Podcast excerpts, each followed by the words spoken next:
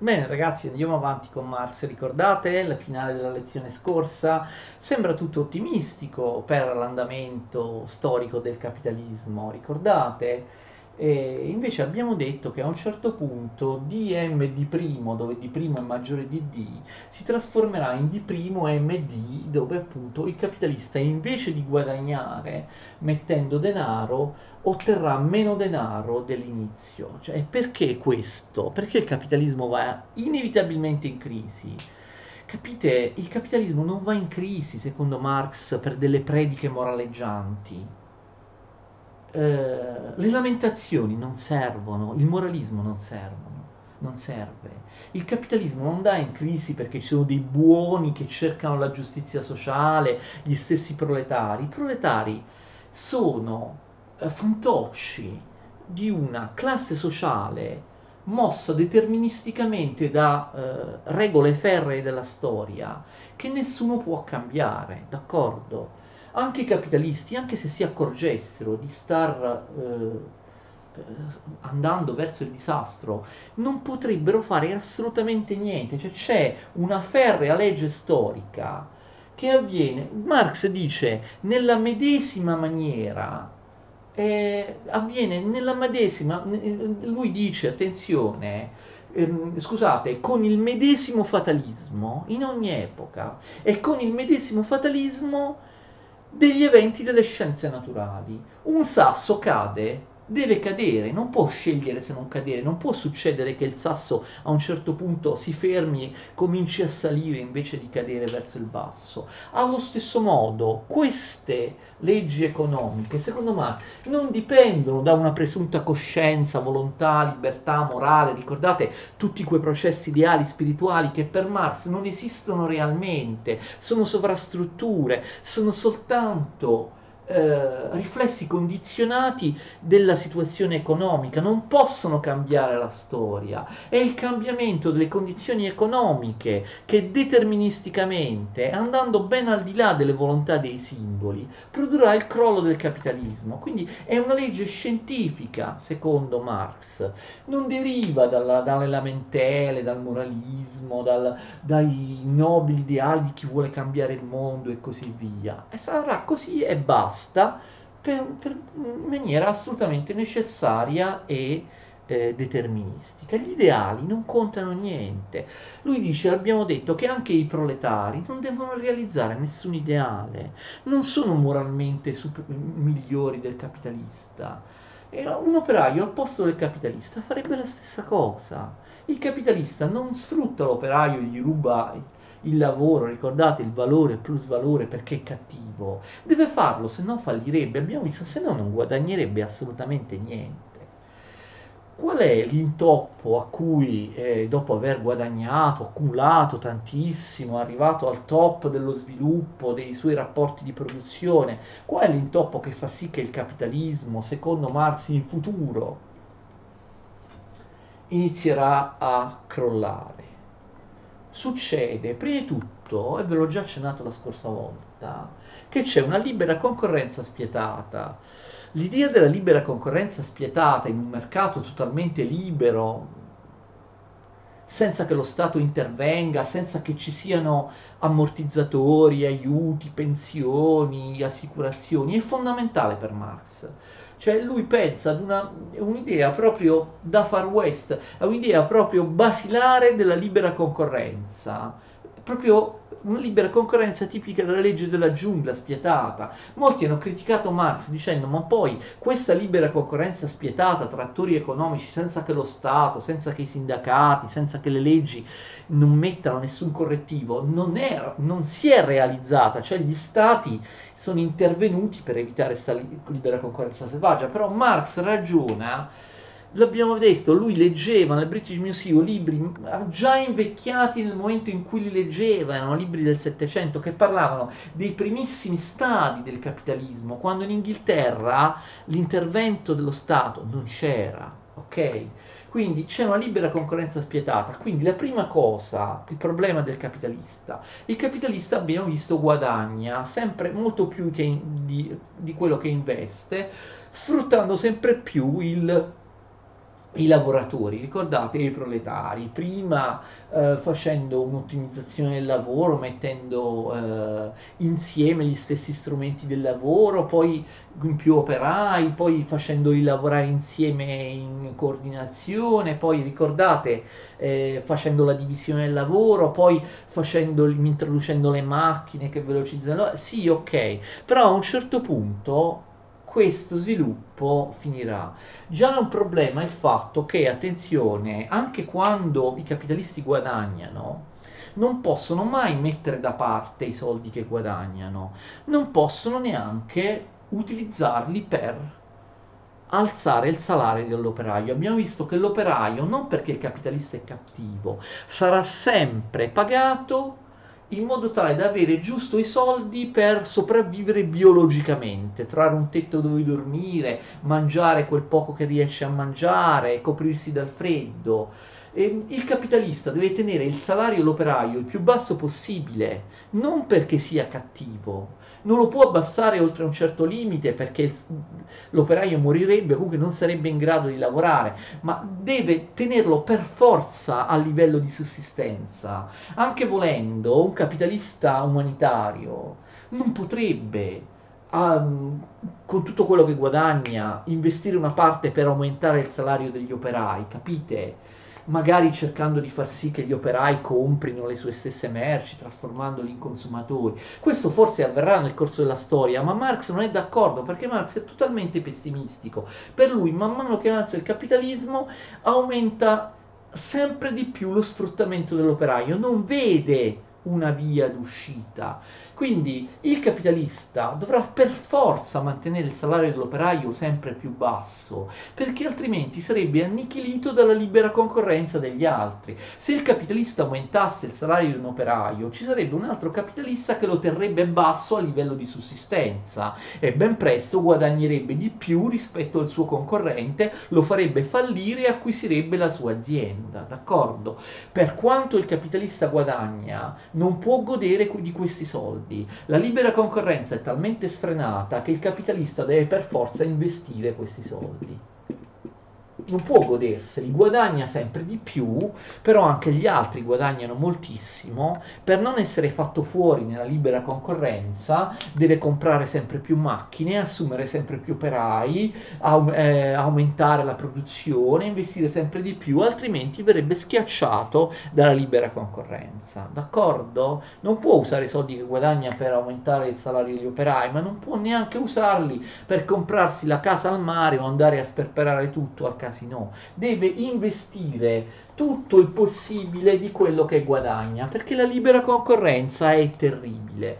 Questa libera concorrenza fa, attenzione, fa in modo che ben presto molti capitalisti falliscano, cioè abbiamo la classe media, vi ricordo che i capitalisti middle class in una traduzione inglese non sono, ricordatevelo, i miliardari, solo i grandi industriali, ma tutti coloro che posseggono qualcosa, ok? Con questo qualcosa possono far lavorare gli altri, anche se non sono industriali, ok?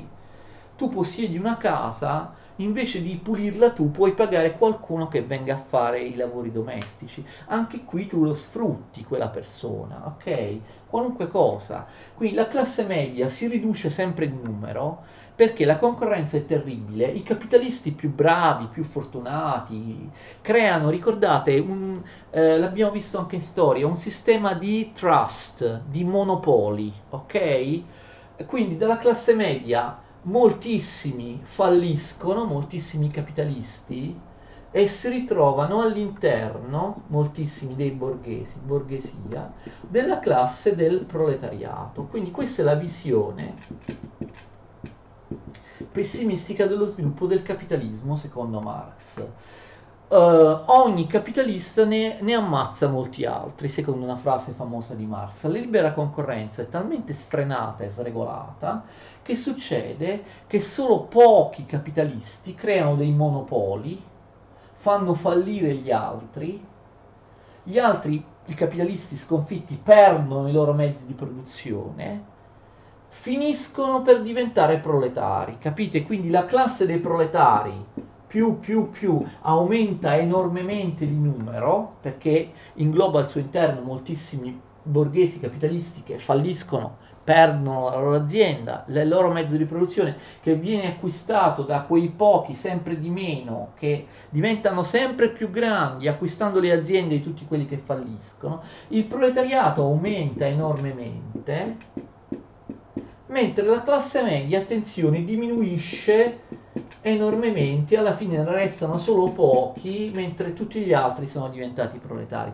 Già questo, capite bene, indebolisce fortissimamente la classe capitalistica, perché diminuisce di numero ed è, se, ha sempre paura poi di, di, fallire. Alla fine restano pochissimi grandi monopolisti che aumentano sempre più le dimensioni del proprio capitale, delle proprie attività economiche, acquistando eh, i capitali e i mezzi di produzione di tutti quelli che falliscono e si ritrovano all'interno del proletariato. Molti hanno detto Marx ha sbagliato perché nel corso della storia non è avvenuto affatto così al contrario, molti proletari salariati si sono messi in proprio e sono diventati classe media, la classe media si è arricchita sempre di più, ha aumentato di numero sempre di più, mentre poi quelli che non possiedono niente sempre di meno, magari un lavoratore povero ha lavorato tutta la vita ma ha fatto studiare il figlio, ha fatto sì che il figlio poi diventi un, un, borghese. Marx non pensa questo, cioè pensa in termini totalmente pessimistici il suo, secondo molti, molti il suo errore, è avere questa visione molto schematica della libera concorrenza, come proprio una libera concorrenza non regolata da niente, come in una giungla e così via. I salari possono essere abbassati quanto si vuole, non ci sono regole o diritti per i lavoratori, eccetera, ma ben presto i governi e gli stati inserirono dei correttivi. Marx però non lo tiene assolutamente presente, dice che la fine del comunismo, prima del capitalismo, sarà questa, d'accordo? Quindi sempre meno borghesi, sempre più proletariato. A un certo punto anche i pochi borghesi capitalisti che rimangono devono assolutamente eh, fare, fare di tutto per guadagnare di più, altrimenti falliscono, perché proprio la libera concorrenza è terribile. Quindi cosa fanno? Prima di tutto cercano di pagare il meno possibile gli operai, ok? Eh, è possibile? C'è la famosa espressione molto attuale dell'esercito di lavoratori di, di riserva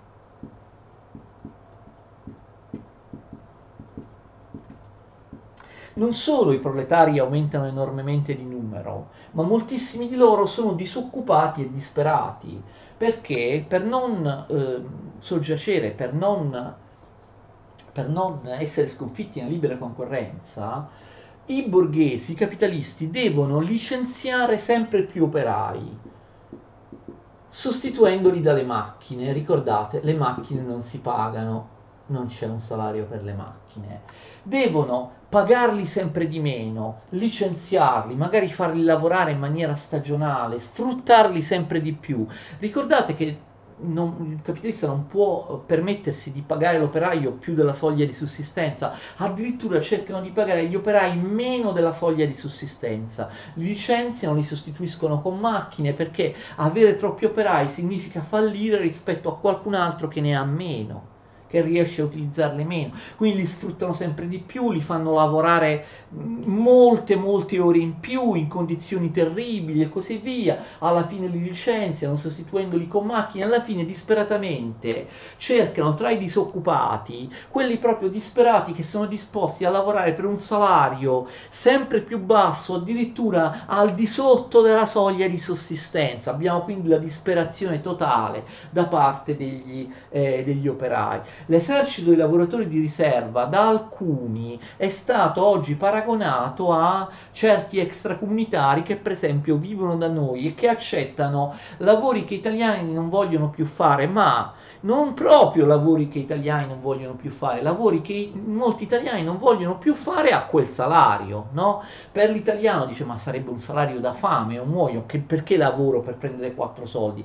Magari un povero extracomunitario che riduce, che ha sempre più, riduce sempre più bisogni, vive in una baracca, vive in condizioni fatiscenti e così via, non, non scompra vestiti, non fa niente, disposto a lavorare come una bestia, magari, capite, corrisponde a quello che Marx chiamava gli eserciti lavoratori di riserva, quelli che talmente disperati accettano di essere presi per un salario che non permette in teoria loro di vivere, riducono al minimo i loro bisogni, eh, diventano a rango di bestie.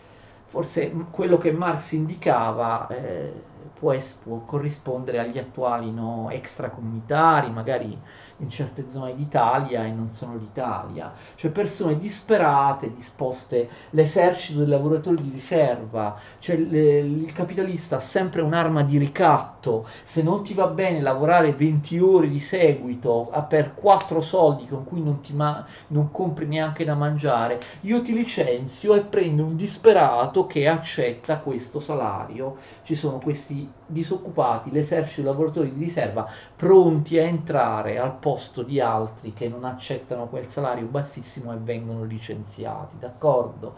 Quindi capite che per non fallire il capitalista è costretto non perché sia cattivo a licenziare oppure a sfruttare, a far morire proprio di fame eh, i proletari che diventano sempre di più, sempre più sfruttati, sempre più disoccupati, sempre più massacrati di lavoro, alienati, derubati del loro lavoro Ovviamente a un certo punto monta la rabbia in questi operai, questi operai si organizzano, l'abbiamo già visto, magari in un partito, in un sindacato, prendono questa cos- importante coscienza di classe, quindi sono una vera classe organizzata, sviluppano odio di classe e iniziano a sviluppare violenza rivoluzionaria, quindi la violenza necessaria, abbiamo visto per Marx, per rovesciare una forma economica che sta arrivando alla, al proprio esaurimento. E I borghesi sono sempre di meno, ma poi c'è un'altra cosa fondamentale. Abbiamo visto che lo sfruttamento del lavoro per guadagnare sempre di più, vi ricordate, può avvenire solo con il capitale variabile, cioè con il salario dell'operaio perché il salario resta sempre lo stesso, ricordate, ma l'operaio ha con la sua forza lavoro un valore d'uso diverso da tutte le altre merci, il lavoro è una merce come le altre, quindi soltanto sfruttando l'operaio, ricordate, tu puoi produrre plus valore e arricchirti. Quando tu per necessità capitalista licenzi l'operaio e lo sostituisci con la macchina, non produci più plus valore, perché una macchina non la puoi sfruttare. A differenza del lavoro umano, non la paghi la macchina, la fai lavorare 24 ore su 24, ma la macchina è una macchina, non puoi fare con la macchina le sinergie, no, la, mm, le, l'organizzazione tra i lavoratori e così via, la mm, la divisione del lavoro e così via, non la puoi fare bene, soltanto il lavoro umano può produrre plus valore, l'abbiamo detto, perché il lavoro umano è una merce differente dalle altre merci, ha la caratteristica di avere un valore d'uso che corrisponde, a differenza del valore d'uso delle altre merci, alla possibilità di produrre ulteriore valore. Le macchine no, le macchine non possono produrre ulteriore valore, quindi butti fuori licenzi gli operai e prendi al posto delle macchine. All'inizio guadagni perché non paghi le macchine, però poi arrivato a regime con la libera concorrenza degli altri non riesci più a guadagnare perché le macchine non le puoi sfruttare oltre un certo limite, d'accordo? E quindi succederà che il capitale variabile, non essendoci più gli operai ma le macchine, capite? Non aumenta più e quindi quell'equazione che abbiamo visto prima diventa il contrario. Il saggio del plusvalore, che prima era positivo, viene espresso in un'altra formula, andate a vedere sul libro che, che se volete, per cui diventa negativo, per cui c'è più denaro di primo maggiore di di D all'inizio del processo che acquista la merce e con questa merce però il capitalista ottiene D che è minore di D' e quindi si impoverisce non può più far, volare, far lavorare gli operai perché eh, non può più pagarli, c'è la libera concorrenza, c'è sempre qualcuno che li paga di meno. Li sostituisce con le macchine, le macchine non producono plus valore. Alla fine il capitalista non guadagna più, ma questo vale per l'intero sistema. La ricchezza delle nazioni che prima il capitalismo creava dinamicamente diminuisce e abbiamo una povertà per tutti ormai avete visto i, i lavoratori sono sempre di più, sono sempre più arrabbiati, sempre più organizzati, hanno sviluppato una coscienza di classe, eh, sono pronti a lottare, a morire, a rivoltarsi per un obiettivo razionale che li accomuna tutti, mentre i capitalisti sono, sono pochissimi eh, sono sempre più poveri, non, non, riescono neanche a mantenere il potere politico. E a un certo punto quindi avverrà l'inversione, quindi la rivoluzione proletaria, i proletari prenderanno il potere, suona l'ultima ora, dice Marx con parole eh, veementi, suona l'ultima ora per la proprietà privata capitalistica, gli espropriatori diventeranno espropriati, d'accordo? I, capitali, i, i lavoratori, i proletari prendono il potere e eh, finisce il sistema capitalistico. Qui ci sono tutta una serie di problemi perché Marx dice delle cose un po' diverse tra un'opera e l'altra e poi la cosa fondamentale di Marx, lo diciamo subito, dice che mh, dopo la forma economica capitalistica ci sarà la forma economica definitiva, ultima nella società umana, quella del socialismo. Ok? Il problema è che Marx dice molto, cioè in maniera, lui dice, scientifica, precisa, meticolosa, per spiegare perché il capitalismo crollerà e ci sarà poi il socialismo, però sui caratteri del socialismo, come sarà questo socialismo? Come sarà organizzato? Come si lavorerà? Come, come sarà strutturato? Incredibilmente Marx dice poco o niente. Marx dice di non voler essere un utopista. Marx dice, famosa frase, non sono l'oste dell'osteria del futuro. Quindi io non so dire come si organizzerà il socialismo, ma è molto strano perché poi lui prevede tutto il futuro fino a un certo punto, fino al crollo del, del, del, del capitalismo, però dice il socialismo che sostituisce il capitalismo, io non, so di, non, non posso dire, mica sono un utopista che posso prevedere il futuro oltre un certo limite, non so dire quali sono le, le caratteristiche. Cioè il grosso problema di Marx è che spiega chiaramente perché il capitalismo fallirà e quindi instilla in milioni di persone per, per, per, decenni, per generazioni questa speranza che il capitalismo fallisca, poi non dice come si organizzerà il, comuni- il socialismo, perché dice di non voler essere utopista. Socialismo o comunismo è la stessa cosa. All'epoca di Marx, Marx usava più frequentemente la parola socialismo piuttosto che comunismo. Quindi però la critica a Marx è che proprio in questo modo lui ha fondato una gigantesca utopia perché non dicendo come sarà organizzato il socialismo, tutti ovviamente hanno preteso il diritto giustamente di dare la propria interpretazione ognuno l'ha pensata in maniera diversa. Non solo, ma non dicendo Marx esattamente come il socialismo viene realizzato, Marx, pur non volendo essere un utopista, volendo essere no, uno scientifico, fonda in fondo una gigantesca utopia perché autorizza tutti a credere che sarà una specie di paradiso in terra dove non ci saranno più contraddizioni, non ci saranno più lotte, si vivrà tutti in pace così, senza però spiegare chiaramente come questo davvero possa avvenire. Marx, diciamo, è prigioniero della dialettica hegeliana e quindi dice che lo stato delle cose futuro, che sarà il rovesciamento, no? l'antitesi, la negazione dialettica dello stato delle cose presenti, sarà il contrario, cioè la negazione del, dello stato delle cose attuali. Ma questa è scienza, oppure una credenza, oppure una forma di messianismo, di profezia.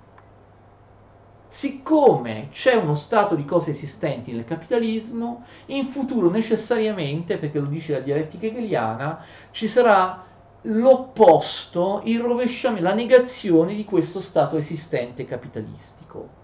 Ma eh, cioè tu questa cosa avverrà in futuro, come dimostri che con certezza sarà così? La dialettica hegeliana. Quindi Marx si limita a dire che se nel capitalismo c'è lo Stato, nel socialismo non ci sarà lo Stato. Attenzione, questo è importante. Marx è per l'abolizione e l'estinzione dello Stato. Non, quindi quelli che hanno preso il potere, i comunisti nell'Unione Sovietica, non so, in Corea del Nord, in, a Cuba, in, hanno tradito quello che ha detto Marx, perché Marx dice che nel socialismo non c'è assolutamente uno Stato totalitario con una classe sociale, non so, i rappresentanti di una classe sociale, cioè i, i, i proletari, gli operai che governano come è successo nell'Unione Sovietica, eccetera. Marx non ha mai detto questo. Ha detto che lo Stato non deve esistere, che la proprietà privata non deve esistere. Attenzione, la proprietà privata, secondo Marx, non deve esistere, non deve passare allo Stato. Lo Stato cessa di esistere e anche la proprietà privata. Marx pensa, forse ingenuamente, che la proprietà privata o lo Stato siano ricordate sovrastrutture. Lui dice che sono istituzioni che i capitalisti si danno per necessità, per, per sostenere la loro forma economica. Una volta finito il capitalismo, anche lo Stato la proprietà privata si estingueranno. Forse è ingenuo pensare questo. Marx non credeva, attenzione, che la proprietà privata dovesse passare allo Stato, fosse nazionalizzata, come in Unione Sovietica in altre poche. Marx pensava che nel socialismo, eh, come dire, tutto è di tutti e di nessuno, cioè non ci dovesse essere più proprietà privata, non che la proprietà privata, come succederà in Unione Sovietica, venga nazionalizzata, passi allo Stato, d'accordo? Marx non ha mai detto una cosa del genere, la proprietà privata deve scomparire, non ci deve essere uno Stato socialista che eh, rende pubblica, nazionalizza una proprietà privata scomparirà la proprietà privata, la divisione, la specializzazione del lavoro. Vi ricordate il lavoro antropogeno? Ognuno inizierà a lavorare per se stesso.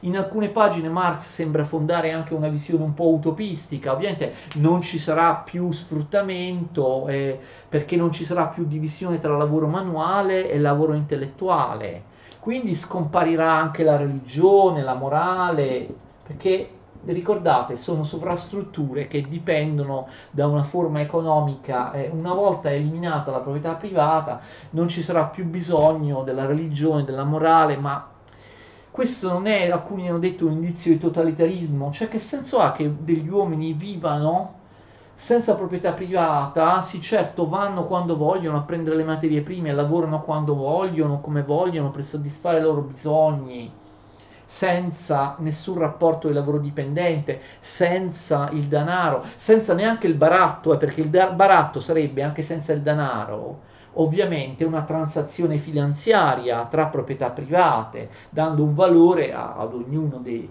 delle merci che si scambiano, ma non ci sarà più scambio di merci.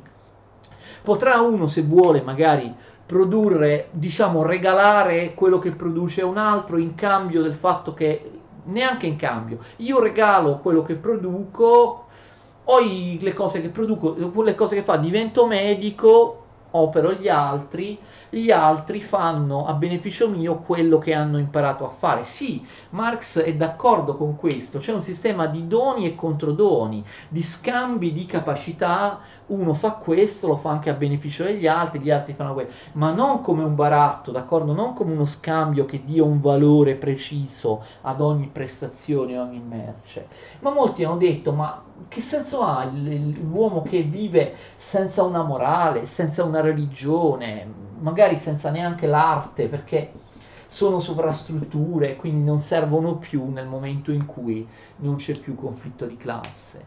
Non si capisce se Marx elimina tutte queste cose, però Marx elimina anche il denaro, le transazioni finanziarie, abbiamo visto la, la, il lavoro dipendente, il lavoro salariato, ognuno lavora per se stesso. Marx poi addirittura sembrerebbe dire che ognuno fa tanti lavori, sia intellettuali sia ma, eh, sia um, manuali e non ci sarà più chi ha, con il lavoro intellettuale sfrutta il lavoro manuale degli altri e vive senza lavorare. Quindi tu puoi fare il pescatore la mattina, il carpentiere il pomeriggio e il critico teatrale la sera. Farai più lavori e contemporaneamente farai sia lavori manuali sia lavori intellettuali poi Marx dice che aumenterà il tempo libero, aumenterà il, non si sa bene come in questa società perfetta aumenterà il tempo libero, tutti vivranno meglio, non si capisce se la famiglia è abolita, sembrerebbe che anche la famiglia, la famiglia sia abolita, però Marx, ripeto, fa solo degli accenni perché dice io esattamente come verrà organizzato il socialismo, non lo so, d'accordo? Questo è il, il punto il punto fondamentale. E quindi noi possiamo soltanto fare delle ipotesi. Le poche cose che Marx dice sull'organizzazione del futuro Stato socialista stanno soprattutto ricordate nella piccola opera critica al programma di Gotha, no? al, ricordate il programma di Gotha, il programma del Partito Socialdemocratico tedesco di Lassalle e altri che voleva abbracciare il riformismo e Marx non è d'accordo. Le riforme aiutano il capitale a sopravvivere dando un contentino ai, agli sfruttati, bisogna invece abolire la proprietà privata.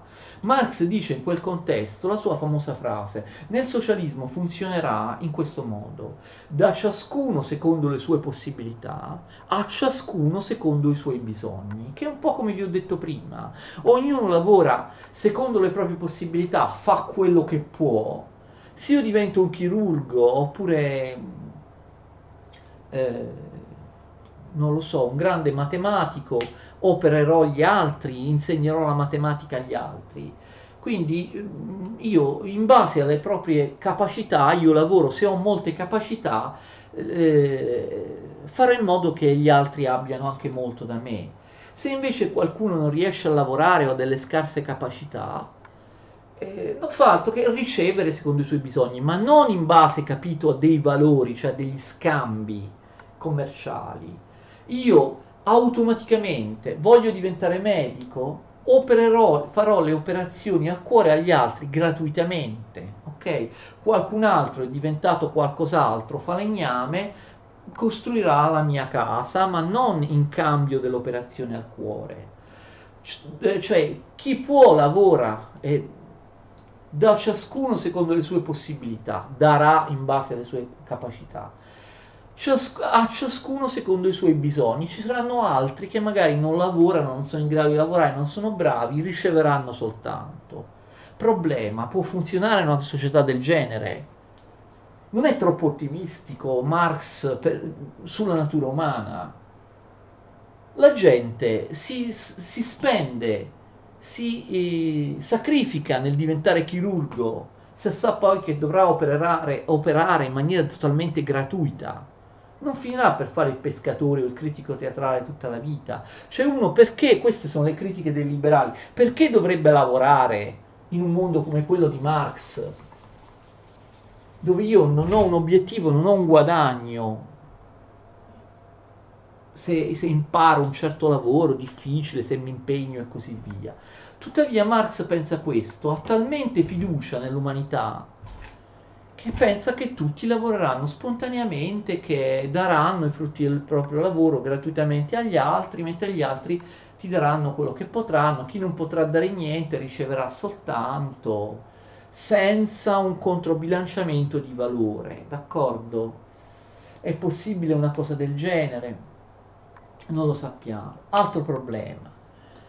Marx si contraddice, queste sono molte critiche si appuntano su di lui, perché lui, ve lo ricordate, fino adesso ha detto che tutto il progresso storico che c'è non si basa, sul miglior, no, mm, si basa solo sul miglioramento materiale no, dei, della, dei meccanismi di produzione diventano sempre più ricchi, complessi, ma non c'è un miglioramento morale, no? non c'è un miglioramento morale, non c'è un'esigenza morale in questo progresso però lui sembra smentirsi perché sembra descrivere il socialismo realizzato come una specie di paradiso in cui gli uomini sono tutti buoni.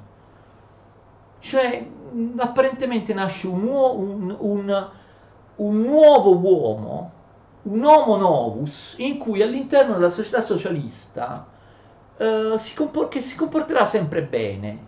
Cioè Marx pensa che una volta eliminato lo sfruttamento economico, il potere dello Stato, eccetera, tutti saranno liberi, individuali, potranno esprimere i loro bisogni come vogliono, non saranno più sussunti da niente. Nessuno avrà aggressività nei confronti degli altri. Lo Stato potrà essere abolito perché in un regime di giustizia in cui nessuno sfrutta l'altro, in cui non c'è sfruttamento economico, nessuno ruberà, nessuno aggredirà gli altri, nessuno sarà appunto cattivo, nessuno commetterà dei reati, nessuno sarà violento, eccetera. Perché siccome non c'è più lo sfruttamento economico e non ci sono più le classi, non ci sarà motivo di comportarsi male e tutti collaboreranno spontaneamente. Ma questo, chiedo io come chiedono tanti altri, non implica un miglioramento morale. Cioè, tu Marx hai detto fino ad allora che l'uomo non cambia, l'essere umano, l'antropologia umana, eh, si modificano soltanto eh, i, i, i, gradi di sviluppo della produzione. Invece tu adesso dici che in questa società socialista c'è una specie di paradiso in cui tutti si comportano bene, si comportano in maniera moralmente, civilmente migliore, non ci sarà bisogno della polizia, Marx lo dice, l'autorità viene eliminata, non c'è bisogno della polizia, non c'è bisogno dei tribunali, non c'è bisogno dell'esercito, non c'è bisogno di niente, tutti vivono in, in amore con gli altri, in cooperazione con gli altri, perché è finito l'epoca dello sfruttamento capitalistico e anche le epoche precedenti. E tutti quindi diventano automaticamente più buoni. Non è una contraddizione, sembrerebbe che la natura umana migliori nel socialismo, ma Marx ha detto sempre che non viene alla storia alcun miglioramento della, della condizione umana. Le classi, perché nel socialismo non ci saranno più classi? Sembra che la storia finisca. Esattamente, ricordate, lo stesso problema, ricordate, della filosofia della storia di eh, Hegel. Cioè succede la storia dovrebbe andare dialetticamente per via di varie tappe, sempre verso un fine, sempre verso un miglioramento, all'infinito, però ricordate poi a una certa epoca, all'epoca in cui Hegel vive, lo Stato prussiano, la storia si ferma perché lo Stato prussiano è la massima incarnazione possibile della ragione nella storia, dello spirito, oltre quello, meglio di quello non c'è niente. La stessa cosa fa Marx. La dialettica storica di Marx si blocca. Una volta arrivate alla forma economica del socialismo, all'epoca del socialismo, in futuro, non si sa quando. Questa sarà la forma economica definitiva, non verrà rovesciata e superata dialetticamente da alcun'altra forma economica. Perché? Perché nel socialismo, per la prima volta sto- nella storia, non ci sarà più lotta di classe, non ci saranno più classi vi ho detto che non è vero che nel socialismo gli operai che hanno preso il potere distruggendo i capitalisti governeranno loro. Semplicemente ci sarà un tuffo verso la libertà in cui non ci saranno né proletari né capitalisti. Cioè, capite, nel socialismo non ci sarà uno Stato, non ci sarà un potere, un'autorità, niente. Non è vero che nel socialismo ci saranno i proletari che hanno vinto una classe rivoluzionaria dell'epoca precedente e prendono il potere semplicemente nel socialismo non ci saranno più classi, né proletari né altri. Quindi sarà la prima e ultima, unica, definitiva, una specie di paradiso che non cambia mai, epoca della storia umana in cui non ci sono classi e quindi non c'è più conflitto di classe. Ma come tu Marx hai detto che la storia inevitabilmente porta delle classi in conflitto, in cui qualche volta le classi dominate fanno la rivoluzione, prendono il potere, ma si arriva al socialismo, le classi non ci sono più, non c'è più contraddizione interna, non c'è nessuno più che domina, non ci sono né classi dominanti né classi dominate, non c'è conflitto, non c'è contraddizione dialettica, non c'è scontro perché non ci sono classi e il socialismo sarà eternamente così senza mai cambiare e tutti diventano buoni, perfetti. Non si potrebbe pensare che anche nel socialismo qualcuno prima o poi si appropri di recinti una proprietà, si mette insieme con altri per combattere altri, per avere dominio, ricchezza. No, secondo Marx nasce un uomo buono che Cioè, l'idea è che una volta eliminata, un po' come Rousseau, una volta eliminata l'autorità, lo Stato, lo sfruttamento, eccetera, tutti gli individui diventano buoni e si comporteranno sempre buoni e sempre bene. Ovviamente ognuno può criticare, può dire, può pensare quello che vuole. Tra l'altro del pochissimo che Marx dice sull'organizzazione della futura società socialista. Però un'ultima cosa è fondamentale, cioè Marx aveva in fondo previsto la degenerazione del suo socialismo gli Lenin e gli altri ovviamente hanno pensato ma è impossibile fare un socialismo senza Stato, senza proprietà privata. Lo Stato deve esistere solo che viene diretto, almeno in teoria, dagli operai, dai proletari, dai soviet, tutte le proprietà private diventano dello Stato, ma Marx non aveva pensato questo aveva detto che lo Stato si doveva, doveva, essere abolito. Davvero non aveva pensato questo? Attenzione, Marx dice che tra il capitalismo, il crollo del capitalismo, l'avvento del comunismo, c'è, fate molta attenzione, una fase intermedia che lui chiama dittatura del proletariato. Questa dittatura del proletariato corrisponde a quella che sarà in qualche modo l'Unione Sovietica. Marx lo chiama socialismo rozzo, cioè attenzione, al crollo del capitalismo i eh, socialisti, i, scusate, sì, i socialisti, cioè gli operai proletari, prenderanno il potere e instaureranno uno Stato con la dittatura del proletariato. Tutte le proprietà private passeranno allo Stato, ok? Lo Stato per ora non si estinguerà, sarà solo diretto dai proletari, ok? E sarà una dittatura feroce, ancora peggio del, di quello che erano gli stati capitalistici, ok? Un periodo terribile che secondo Marx deve essere, capite, per lui, per Marx deve essere solo una fase di transizione tra la fine del capitalismo e poi per lui questo tuffo verso la libertà con lo Stato che si estingue, secondo lui, nel, secondo Marx, quando la proprietà privata si estingue, automaticamente si estingue anche lo Stato ma si estingue anche la, l'aggressività umana, si estingue il denaro, si estingue, si estingue il, il, commercio, eccetera, perché la proprietà privata è...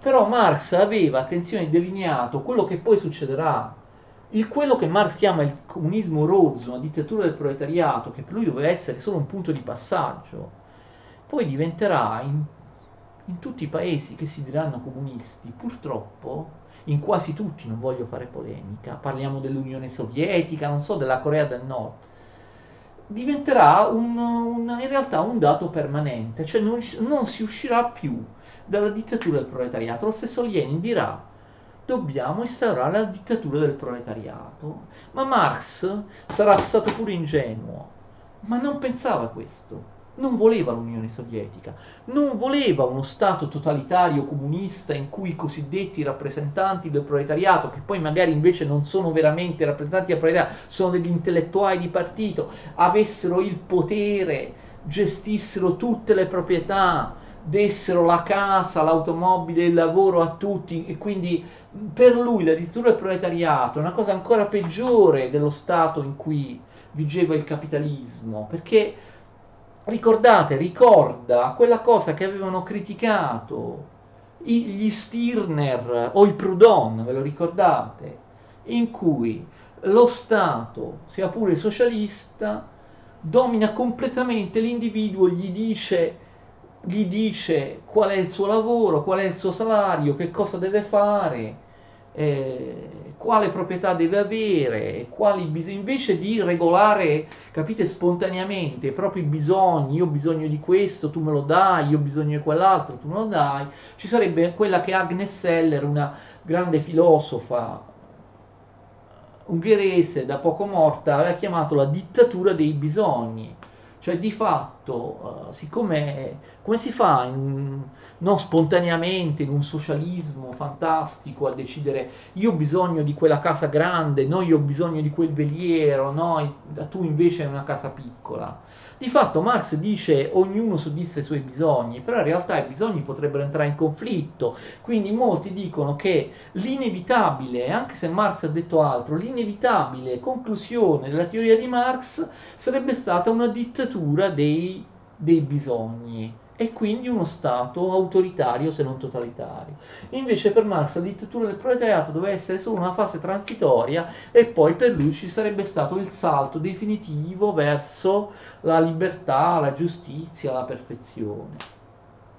Marx dice anche come si arriva alla dittatura del proletariato, cioè lui dice che allora, prima di tutto si può pensare, anche se Marx non lo dice, che la rivoluzione violenta dei, dei, dei proletari, no, che elimina i capitalisti, rovescia il capitalismo, possa avvenire anche in maniera poco violenta, perché ormai, capite, i capitalisti sono pochi, sono rovinati, mentre i proletari sono milioni, milioni, li circondano, forse la, l'abbattimento del capitalismo possa, potrebbe avvenire senza guerre o chissà quali violenze, no? in maniera quasi forse automatica.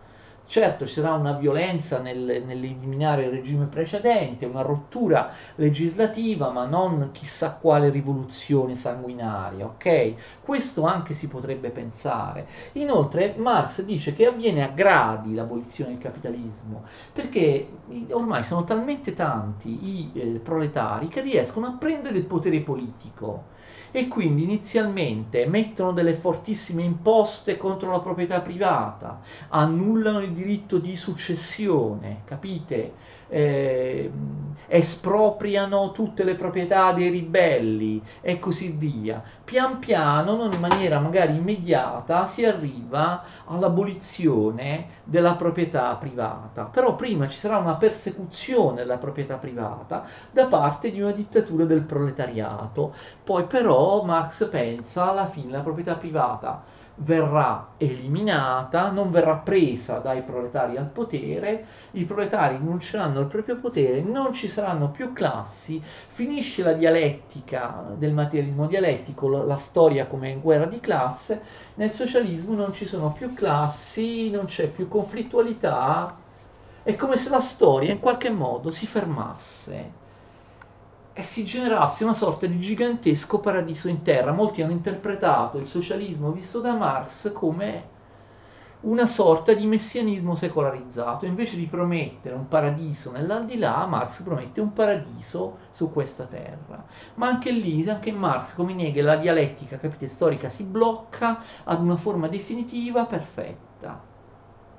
Come abbiamo detto parlando di Hegel, Marx è stato più furbo perché Hegel ha detto questo avviene qui, adesso, dove vivo io, nello Stato prussiano. Quindi è facilissimo smentire Hegel. È bastato aspettare che lui morisse, che passasse un po' di tempo e si è visto che la storia è andata avanti.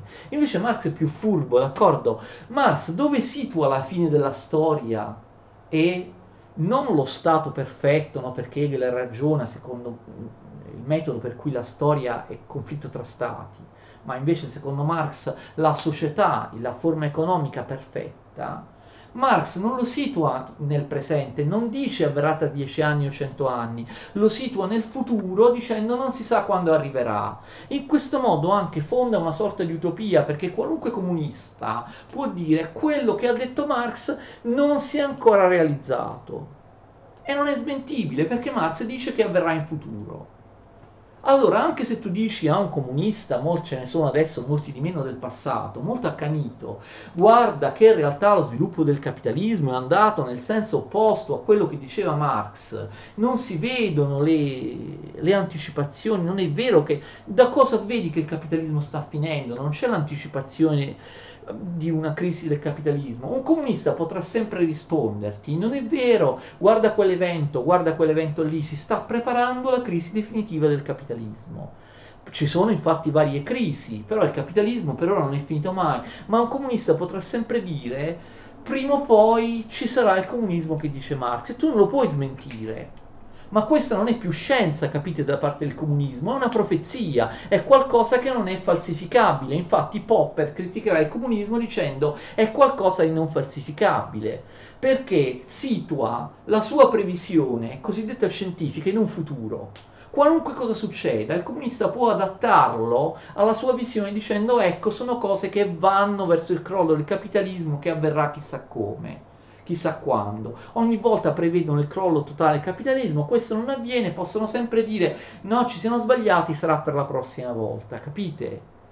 Cioè, come li smentisci tu? Popper, il grande filosofo Karl Popper, accuserà appunto il comunismo di essere una teoria metafisica, una profezia, una cosa non falsificabile.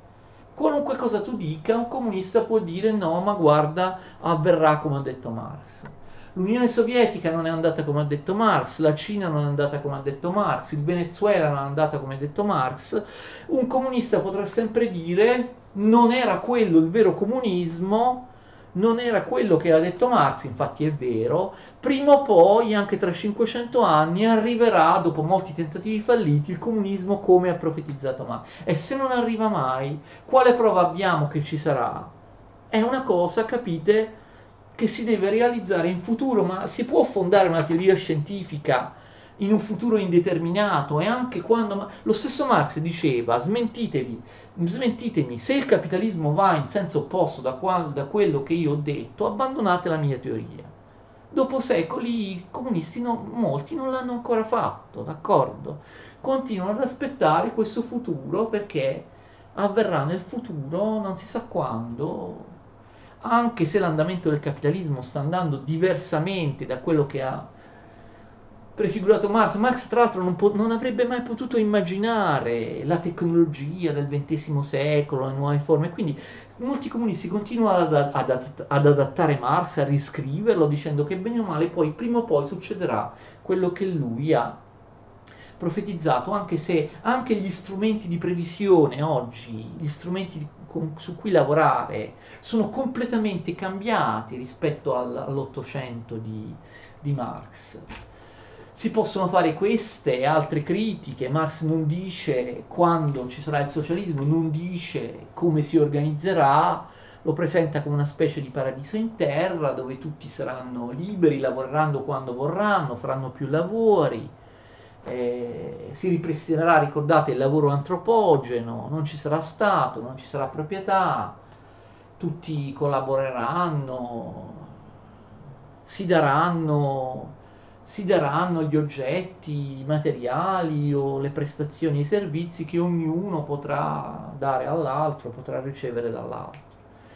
Naturalmente, guardate, ci sono una miriade di problemi aperti, una miriade di interpretazioni su Marx, soprattutto sull'esito della sua dialettica storica, sui caratteri del socialismo, ma ripeto, ci sono grossissimi problemi aperti.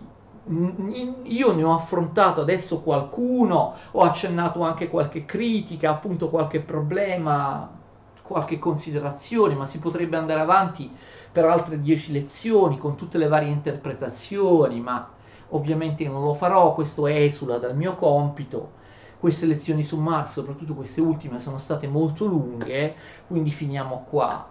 Qualcuno mi scuserà, soprattutto qualche marxista, qualche neomarxista, se io magari ho detto delle cose che loro considerano non, non, giuste, che considerano critiche ingiuste a Marx, che considerano critiche di parte, considerano interpretazioni, interpretazioni fallaci non basate sulle parole di Marx, ma Tutte queste cose non le dico soltanto io, e io le dico proprio perché Marx non si è spiegato bene, non ha detto come sarà realizzata la società socialista e seppure de- l'ha detto, tutto sembra piuttosto vago e